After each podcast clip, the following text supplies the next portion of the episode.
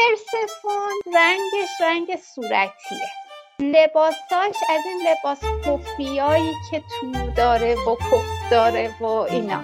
رویا پردازی داره بشه شون زندگی مشترک تشکیل میدن ازدواج می‌کنن بچه دار میشن بچهشون میره مدرسه ولی خودش تو تخت خوابیده هیچ کاری زندگی تو رویا تو رویا همه این پروسه ها رو میره به وضوح چرا ریل زندگی نمی‌کنه؟ واقعی کمتر زندگی می‌کنه و انقدر تو عالم رویاست. دیمیتر عجزه پروره و به پرسفون اجازه زندگی کردن نمیده.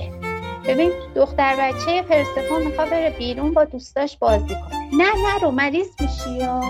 نه نرو می‌خوری زمین ها؟